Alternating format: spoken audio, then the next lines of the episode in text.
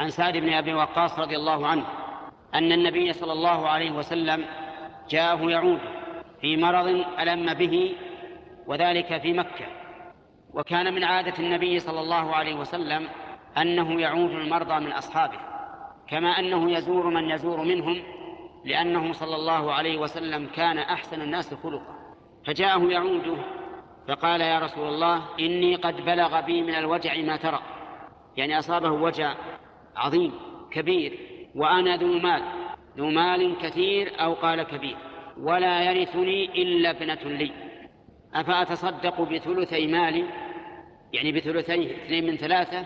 قال لا. قلت أفأتصدق بالشطر؟ يعني بالنصف قال لا. قلت بالثلث؟ قال الثلث والثلث كثير. فقولها أتصدق بثلثي مالي؟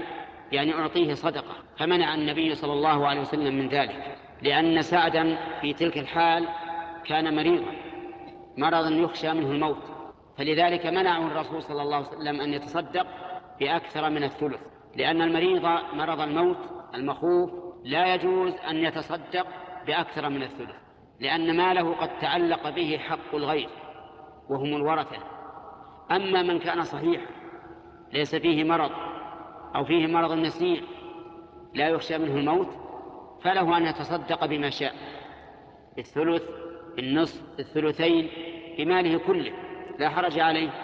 لكن لا ينبغي أن يتصدق بماله كله إلا إذا كان عنده شيء يعرف أنه سوف يستغني به عن عباد الله.